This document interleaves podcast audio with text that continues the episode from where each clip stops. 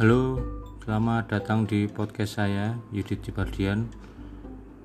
Saya seorang laki-laki biasa, 42 tahun, arek Surabaya, asli kelahiran Surabaya. Seorang bapak, dua anak, seorang suami, karyawan swasta, alumnus Suci 4 Kompas TV, seorang stand up komedian, dan seorang Katolik tipis-tipis ya jadi selamat bergabung salam kenal untuk anda semua.